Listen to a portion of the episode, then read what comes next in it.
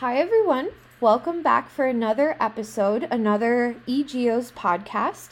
My name is Rochelle Kernan, and today I have a very special guest. I'm pleased to introduce you to Dr. Allegra Hosford Scheirer. She is a research scientist at Stanford University. Hi, Allegra. How are you doing today? I'm great. It's nice. It's so nice to be here. Thank you for inviting me. Yeah. And it's it's amazing how the world turns around, right? Yeah. We met we met several years ago at the University of Texas El Paso Mhm. when you were a student and I was an invited speaker. So that that it's amazing. Now we're reconnected because Mm-hmm. we were both advocating for gender equality, which you know, honestly, I find myself wishing that that wasn't the way we reconnected, but we'll get there someday. Yeah, absolutely. Um, I'm I'm so glad that I met you again because I, have to tell you when I saw your presentation um at UTEP, I think that was 2016 ish. Yep. I just remember thinking back then, like, oh my gosh, you are everything that I want to be. Like, just your presentation and your skill set and everything. I was so um just enamored with your style and what you were doing with your you. career and I I just wanted to let you know that because I you Thanks. really stood out and I like never forgot that visit uh, with you. you. So when I reconnected Wow. with you, I was like, "Oh my gosh, I'm so excited. I feel like I'm I'm able to talk to like a celebrity from Stanford." I thought it was so That's cool. amazing. That gives me goosebumps, and I will take that away from this from this talk we're having today. I love to give talks, and I love to meet people. So I wow, this turned out great that we found each other again, and Yeah. I'm apparently I'm a celebrity. Absolutely, a science celebrity in my mind. Hooray! Hooray! Um, so to get started today for the podcast, um, could you sort of take us a journey through um, your geologic career? So how did it how did it begin, and can you kind of explain something maybe that inspired you to become a geologist? Sure. So, funnily enough, fun, funnily enough, I didn't always know that I was going to be a geologist, Mhm. and I hear that so often Yeah. that people knew from the time they were a kid, and my husband knew because his family moved to New Zealand, and that was it for him. He just fell in love with it Mm-hmm. but I, I didn't know. Um, I was in high school and at a public, very large public high school, and I was so enamored or into math and science that I managed to take six math and six science classes Sure. by the time I graduated high school. So I knew I would go down that path. Mm-hmm. Um, but then I went to Brown University in Providence, Rhode Island, and I wanted to be an environmental scientist. But I didn't realize that the environmental studies program that I wanted to be in was socially focused Mhm. instead of uh, focused on science. Mm-hmm. And so I needed or I wanted a scientific discipline that could marry my love and skill set in math and science Mhm. and in also the natural world. Mhm. So I met a professor um, at Brown in the geology department who's probably responsible for a hundred or more current geologists working today. Sure. Um, and she just captured me into geology the first week of school, and I've never looked back. Aw, that's awesome. Thank Yeah. you so much for sharing that. Um, Yeah. So, can you take us through a bit of um, where? So, you started at Brown, and then where did you Yeah. go for grad school, and what degrees did you accumulate along the way? And do you have a story maybe about your career path? Sure. So I got a bachelor's from Brown in science, uh, in geology, a bachelor's of science in geology, physics, and math. Mhm.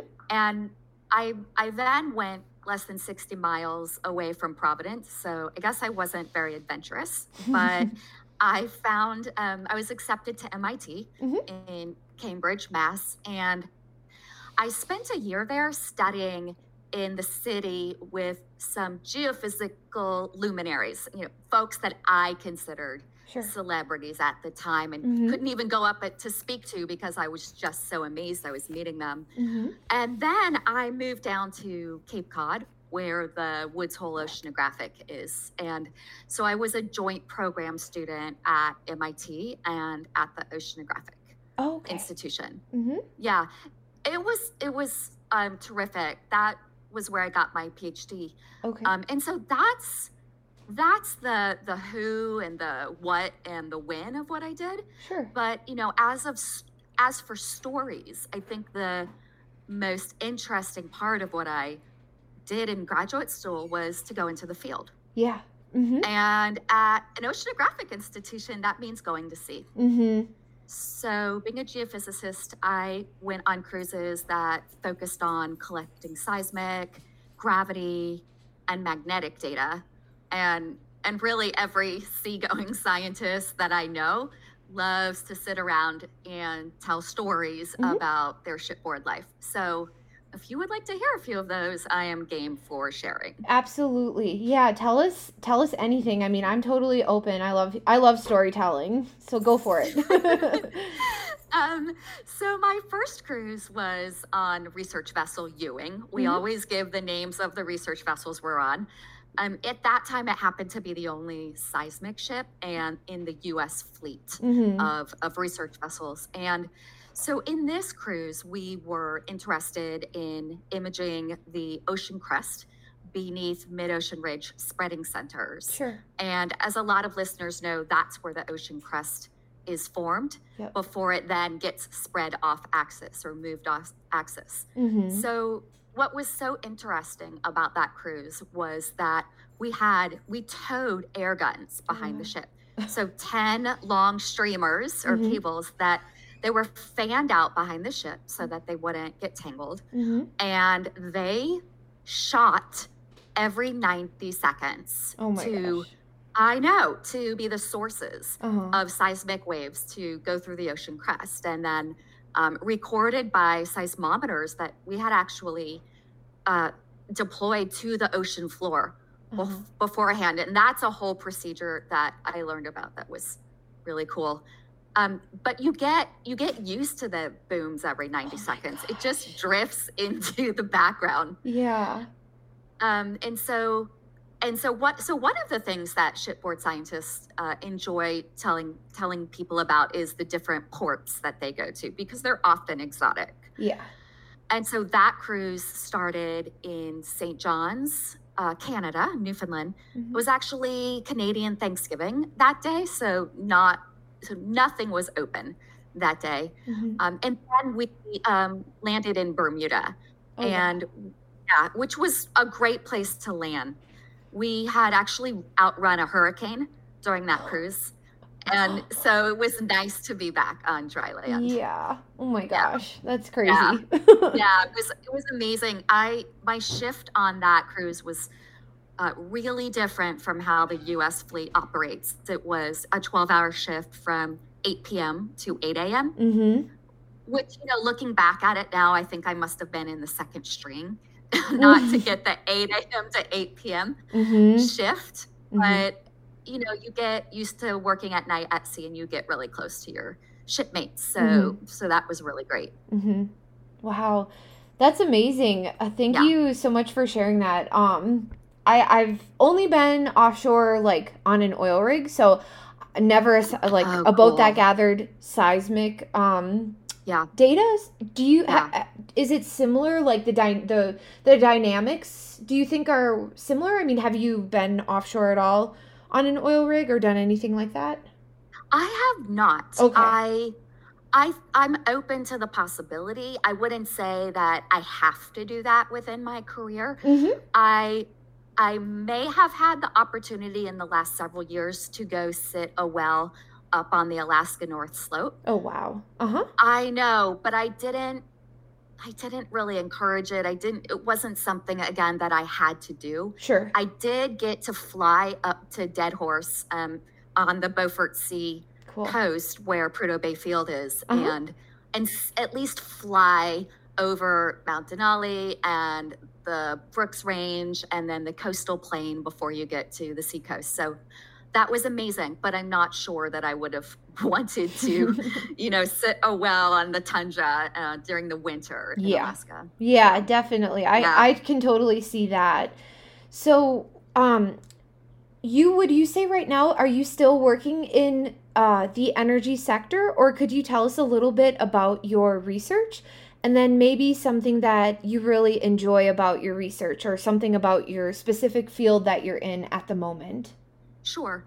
So after I graduated with a PhD in marine geophysics, I I thought I would go to an academic career. Mhm. I I had this very specialized niche of mid-ocean ridge science. And at that time, the the ridge science program was winding down Okay. and I realized that an academic job path was going to be very difficult to move into. Mhm. And I also was very aware that that mid-ocean ridge science, while very interesting, was not very practical. Mhm. Um, and so my first job out of grad school was at the U.S. Geological Survey. Mhm. I joined the geophysics group there. I was assigned to the energy team on my very first day. And honestly, Rochelle, that was the first time I had ever heard about oil and gas.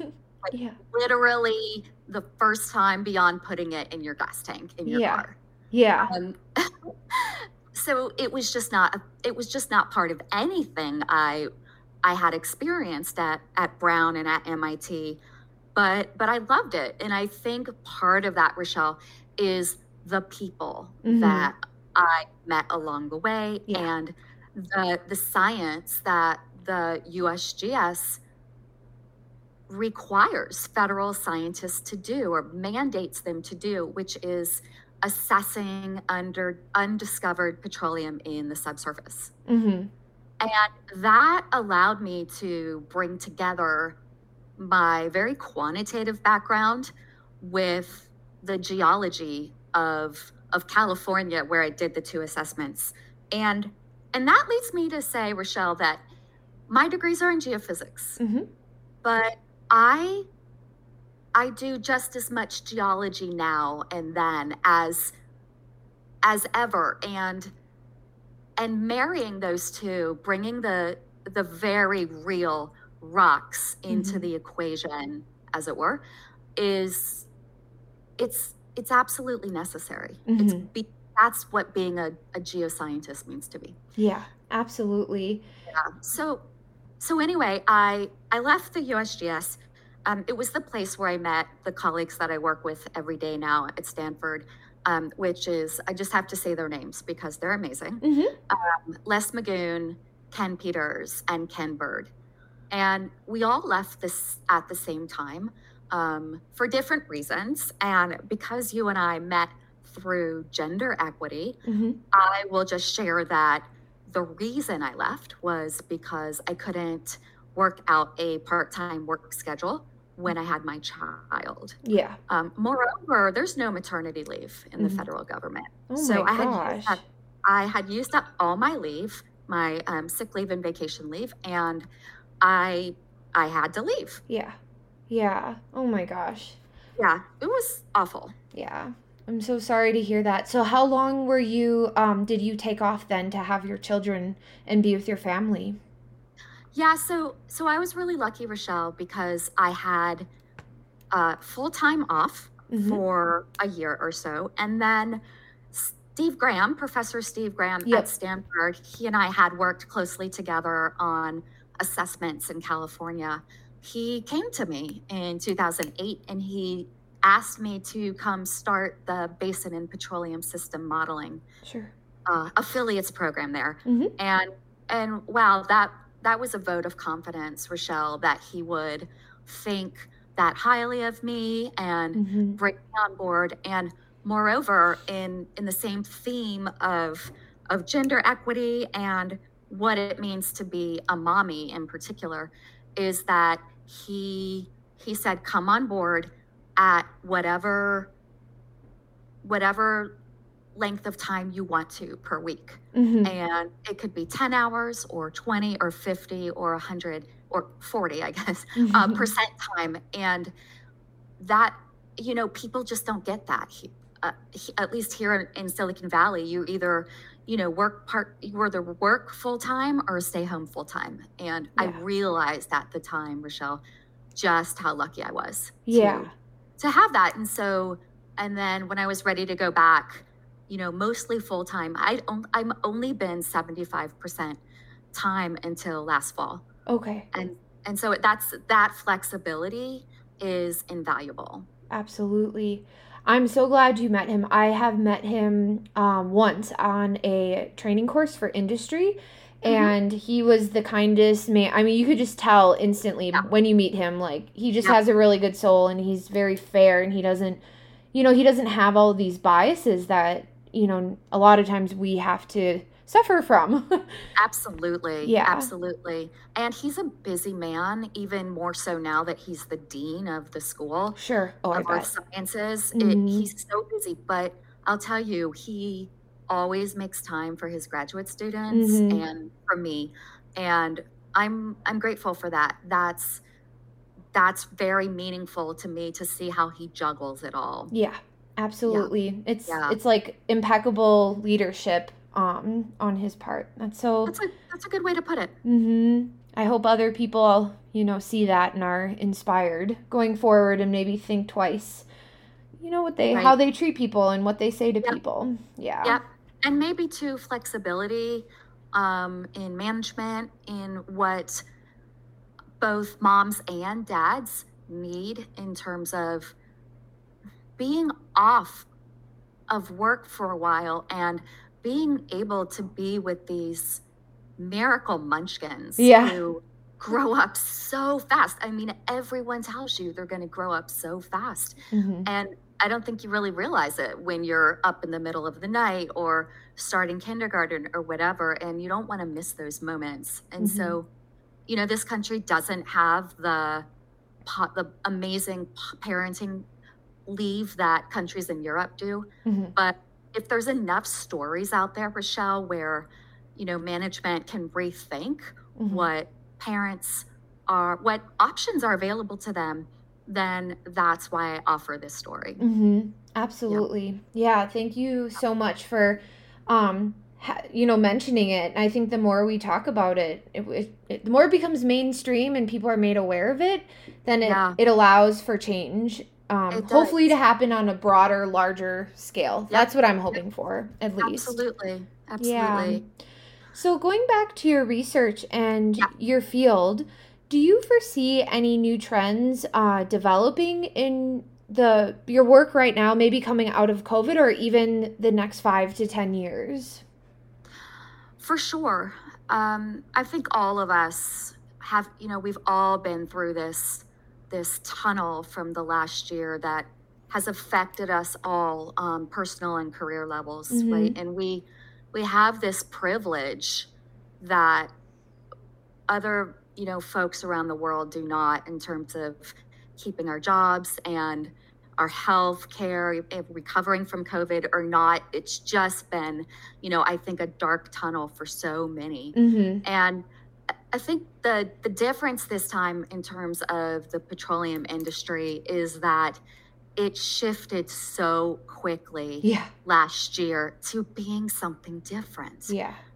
And I don't think this is going to be the the same type of downturn that my colleagues experienced in the early 80s, let's say, and even Rochelle, you know, in 2014. Sure. I don't think this is going to turn around. I think we will be in this different space in petroleum perhaps going forward because of the the need and the focus on decarbonization mm-hmm.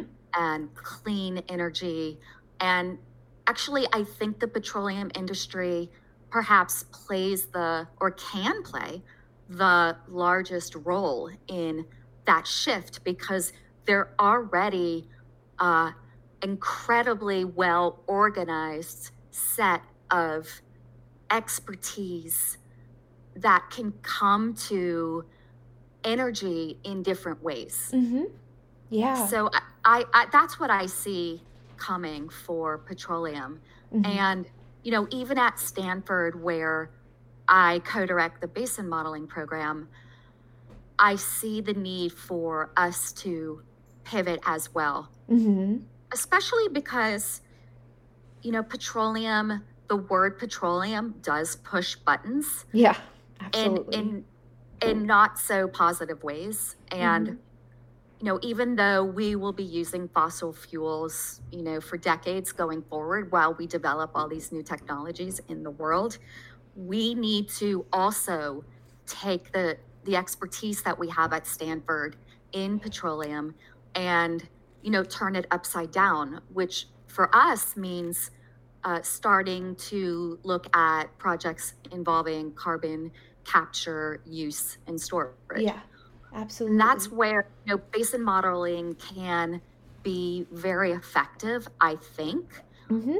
but has not yet come into the scientific pursuits Okay. in yeah, in carbon capture. So I'm very excited about that possibility and indeed that pivot for us that are in basin modeling. Absolutely. Yeah. I was wondering, I have not done a literature search on carbon Mhm. capture and basin modeling. So I think it's a new frontier, isn't it? It is. Yeah, It, that's oh, what I it thought. absolutely is. Okay. It absolutely is. Sweet. Um, what I'm uh, what I'm encouraged by is that the state and um, government other government agencies and consortia did a study of all the sedimentary basins in California, Uh huh. and the one that they found was the most promising by far for carbon injection and storage was the Sacramento Basin Okay.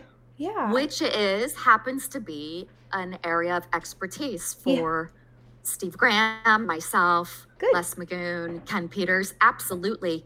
Um, it's a gas province, Mm-hmm. which I had never studied before. And I led the assessment for that at the USGS. So, you know, coincidentally, we have a uh, very robust 3D basin model of the Sacramento Basin. Mm-hmm. So it feels to me like the pieces and parts of carbon capture and storage and basin modeling are right there in front of us. And I think now it's just time to go for it. Yeah.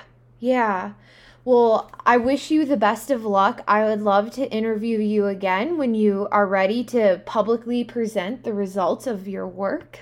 Great. Yeah, Thank when you. It'll be a while, I think. yeah, definitely. But when you get Yeah. get your pubs out and things really start cooking, I would love to have Yeah. you you back when Yeah. you're in a place where you can share some of that because I think that's the big um sounds great. question on a lot of people's minds these days. Yeah. Yeah. For sure. And I think, too, we might get into this probably, but I think, too, for our colleagues who have recently been downsized, it's for sure a path that needs to be considered. Yeah.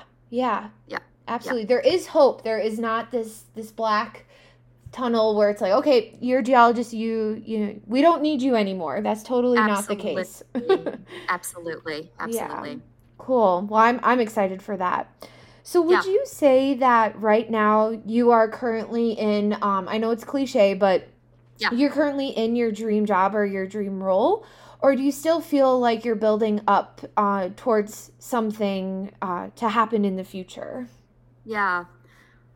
Right. So it is a cliche, the dream job, but not for lack of of meaning, right? That's Mhm. something that I think we as humans aspire to.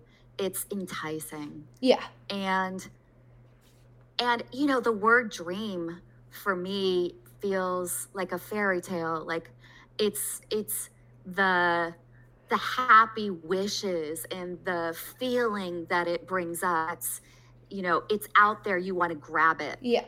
Mm-hmm. and then when it's combined with job you know jobs are so much about who we are Yeah. and how we categorize ourselves in the world Mm-hmm. so if the dream the that that happy place doesn't come with the job then you know i think we lose part of ourselves too Yeah.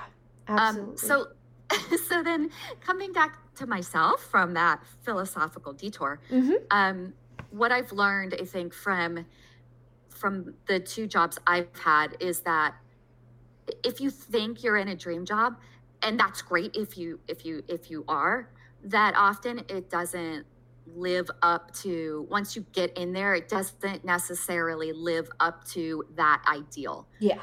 because you know stuff stuff comes in from you know from from work or from personal life and the glow of that fades Mhm. and there's just going to be awful days yeah. Yep. so so for me i'd i'd say that in in my 20s and 30s and 40s my definition of what my let's say ideal job was has very much changed Yeah. by um, both where i'm at in my personal life and how i've changed as a scientist Mm-hmm. Um, through all those experiences Yeah. so, yeah, it's so just, you know, coming back to me, I I feel I do feel like I'm at a transition point in Mhm. my work life. I'm in a um, non-permanent job at Stanford. It's funded by an affiliate program, which is, of course, it's soft money, and that's never been a problem that we haven't been able to meet. We've always had the funding for that. Sure. But, you know, two obstacles are very much in my mind right now regarding that. One is what we've touched on, which is that the energy industry is changing Yeah. and the outward face of of energy is is decarbonization, which I'm Mhm. all the way for. But but personally then, Rochelle, I the second point is that I'm no longer fully satisfied by having a job that's not going to allow me to to grow into the the job title or Sure. the I don't know the the recognition space that I want to be in. And you know, this isn't a surprise. I'm not saying anything that will surprise or I think even upset people Mm-hmm. being being in a position where I do research and advise students, which I love, and create courses and teach courses, you know, feels like the things that or are the things that professors do. And I'm not a professor. And Yeah. and there's reasons for that and you know what at this point in my life i'm fine with that but i want more Yeah. and so we'll see we'll see Mhm. what the next several years bring me Yeah, absolutely. I know. I was actually shocked. I thought you were. I this. I always because you you do everything you should be. You know, you have you're doing everything that one does. Yep. So I was I was really surprised. Um. Yep. Yeah. No, I I completely understand. Um, that that feeling that knowing Yeah. deep inside you have done the work you've done everything you need to do and yet Yep. you know you still on paper it says something different so it does yeah it does it's hard. yeah it's thank very, you very hard. thank you for acknowledging that Mhm. that i think acknowledgement goes a long way and you know some colleagues at stanford acknowledge that and that's really what i need right now to figure out what the next step is Absolutely. i hope it's at stanford i'd love for it to be at stanford Mm-hmm. I love what I do. Mm-hmm. I also I have a consulting company that I started in 2013. So Mm-hmm. I finally have that experience of of drilling a well and being on an exploration team. mm-hmm. And and so I think my experiences being a an academic and a government scientist and an industry scientist sets me up for whatever comes next. Absolutely. And I know Yeah. it will be good. I can feel Thank it. you. Thank you. Thanks. Yeah, absolutely. So, do you have any advice from someone who is maybe sitting in a similar position um, as you? Like, what, how, what's a coping strategy, or is there Yeah. something maybe looking back that you know you? I know you shoulda, coulda, woulda, Yeah. But like Absolutely. just looking back, is there maybe something that you can see like, oh, if I would have known X, Y, and Z, Yeah. um, maybe I would have done things a little differently. Yeah. I, wow. So that's interesting, Rochelle, because on the one hand, I have finally learned not to look back in a negative way. Yeah. That Mhm. took that took me a while. Yep. Um, but instead to um, yeah, I guess to learn from them. Um, I would have written more papers early on Sure. in my career, but I was so focused on starting up this affiliates program. It just ate my days um, alive. And now that I'm getting back to writing research papers, which I love to do, mm-hmm. um, you know, maybe it's too little, too late.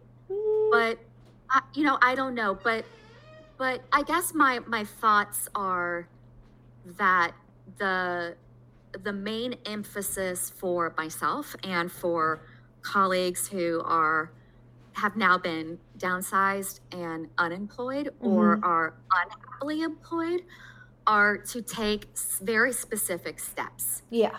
towards the future. And, you know, one idea, when I was thinking about our interview today, one idea I had, and, you know, maybe it sounds goofy or uncomfortable, is is to seek out a career coach. Yeah. And you know, the reason I say that is because I don't necessarily have the skills to identify productive strategies Yeah. for the next phase of my career, which honestly could bring me through to retirement, right? Yep. Mm-hmm. Um, I think too that you know we've heard so much the last five years in our industry about big data and machine learning and data analytics, and like five years ago, these were buzzwords, Yeah. Totally. and and now they're becoming integrated into the petroleum industry, but but I think that they're by some, you know, in some ways they're viewed as the same thing Okay. you know, data and machine learning and analytics.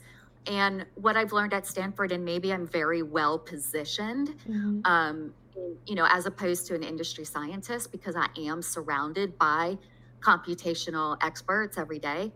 Um, I think it's critical to realize that these subdisciplines, they're not all the same. Mm-hmm. Oh yeah. And so, yeah. And so, you know, retooling means researching heavily what appeals to you in Mhm. that that data space and then really go for it in terms of spinning up your your knowledge in that Absolutely. Yeah. expertise and and look i was thinking of something this morning rochelle of all of our colleagues in houston Mhm. who have been downsized that so many companies here in Silicon Valley have said during COVID that their employees never need to come back to work. Mhm. And so, you know, maybe you can live in Houston and get hired, you know, at a at a tech company here or anywhere else and be able to stay home. Yeah. Yeah.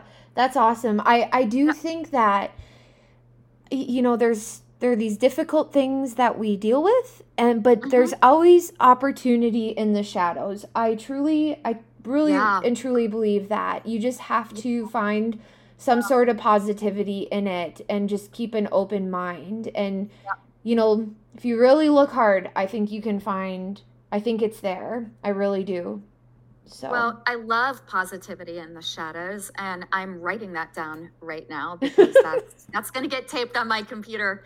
Um, you know, interestingly, I've gotten several calls from colleagues from from big oil, big you know the Mhm. the, the big ones you would think about the majors, and they sound positive. Mhm. They they sound optimistic, and you know that's not a universal reaction because you know everyone's journey is different and have different opportunities and different sources of stress that we Mhm. need to deal with because a career change affects everyone around us Mhm. not you want to move and uproot your life um, etc do you want to turn away or in a different direction from what you've trained for and done all your your work life so you know for me even you know even me being in what i think will will become a new phase in my career i i need to embrace activities that take care of my my soul Mhm. and my body and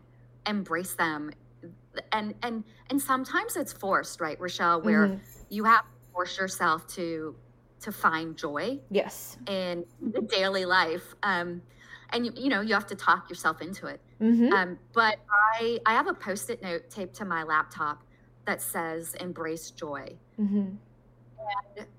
and that's you know some days that keeps me going and i'm behind the laptop and i think i need to get up and and even if it means going downstairs and finding the the next best book that i've been wanting to read or taking a 15 minute spin around the neighborhood that that's what embrace joy uh, means to me. And Mhm. and and one more thing about that i our work lives aren't joyful all day long. Um they're not. And and so one of the things i like to do is something that um a, a statement that my mom used to say she was a corporate trainer and she said if you have to eat a frog do it first thing in the morning. Yes. meaning you know you didn't want that frog the possibility of eating that frog over you all day Yeah. and and that's a really good strategy for embracing joy and taking care of yourself is Yeah. get that stuff off your desk early Yeah, I I totally agree because if Yeah. I wait too long in the day and like let's say something happens, something blows up and I Yep. lose sleep Yep. because of it, Yep. then the next day it's like awful. So if I can, you know, get my schedule cleared and deal with all I need to deal with early, the better because then I can have some peace when I need to sleep and rest. well i'm glad you go through that too oh yeah. Big because time. then the next day right you you you either get to it right away or you say oh i can't face it today yeah. um and i think you know for me going through those emotions and i hope for others that the key for me is to be gentle Yes. with myself yeah. to to not judge myself which for me is hard Mhm. um and and you know you said and you know when we were preparing for this one of your thoughts was how do you how do you take care of yourself how do you Mhm. practice self-care was what i thought think you said Yep.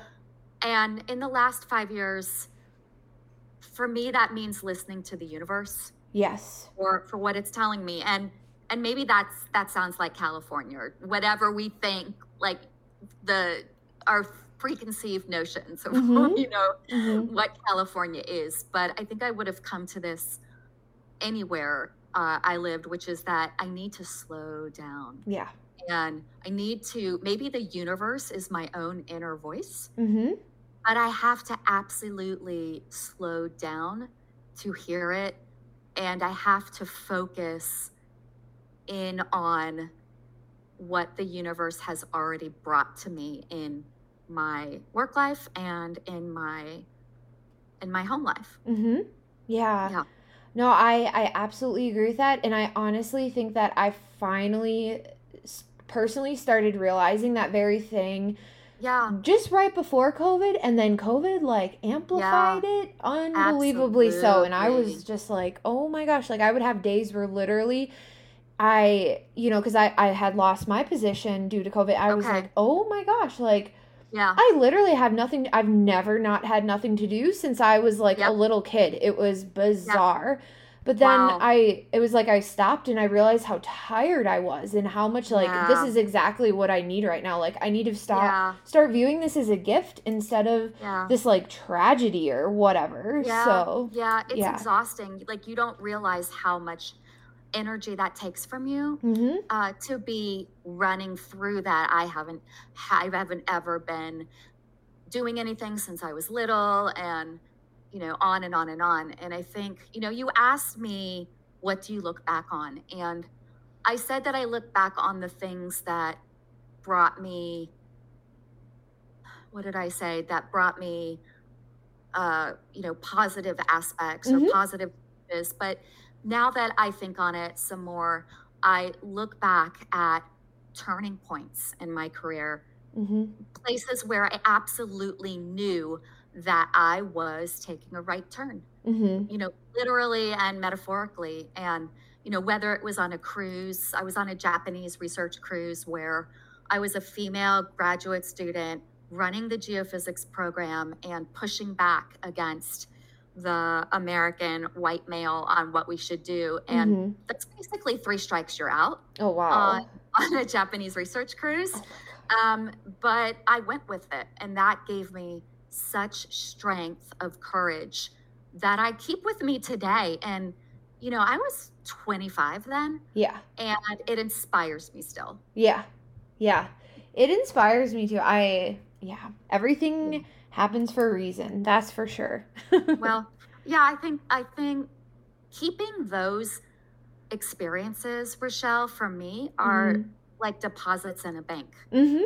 And you just keep depositing and depositing, and you're aware that someday that big withdrawal is gonna come. Yeah. and Yes. and and darn it, you need the you need all of the interest that you gained on that deposit to get through. Mm-hmm. Absolutely. That's a great Yeah. metaphor. I really Yeah. like that cuz I I do think the same. I think of it in the same way as well. I really do. Yeah. Yeah. Yeah. Great. Well, thank you so much for Yeah. talking with me today. I feel like I could talk to you forever. I'll definitely Right. have you back at some point when Great. you're ready Great. to talk Yeah. about your next Yeah. your next adventure. So thank you That's so much. Allegra. You're so welcome. I'm not sure our listeners would want to hear us talk forever. But, um, yeah, we gotta let them go. They have to get back to their. we, we can do that. Um, you know, the, the parting thing I was thinking about when I was, you know, preparing for today was, uh-huh. you know, there's a a phrase that, that Sheryl Sandberg made um, really famous years ago about leaning in Yes. to to things. And for me, I change that up a, a little bit and say that I want to live into Mhm. what I'm working on. And and it has to be active Yeah. and I have to fully live into it and I have to joyfully live into it. Mm-hmm. So I take that with me. Yeah. Thank you so much. And You're I. welcome. Yeah, that's a great message to leave our listeners. I I really like that. She should um yeah. She should let you coin that one and put it on her platform. that sounds to good me. That sounds good to me. Maybe Yeah. it's my next book, right? Yes, exactly. Great. Good. Thank you, Well, Allegra. Thank you. And thank you to everyone who will eventually be listening. Absolutely. Take care. Bye bye. You too. Bye bye.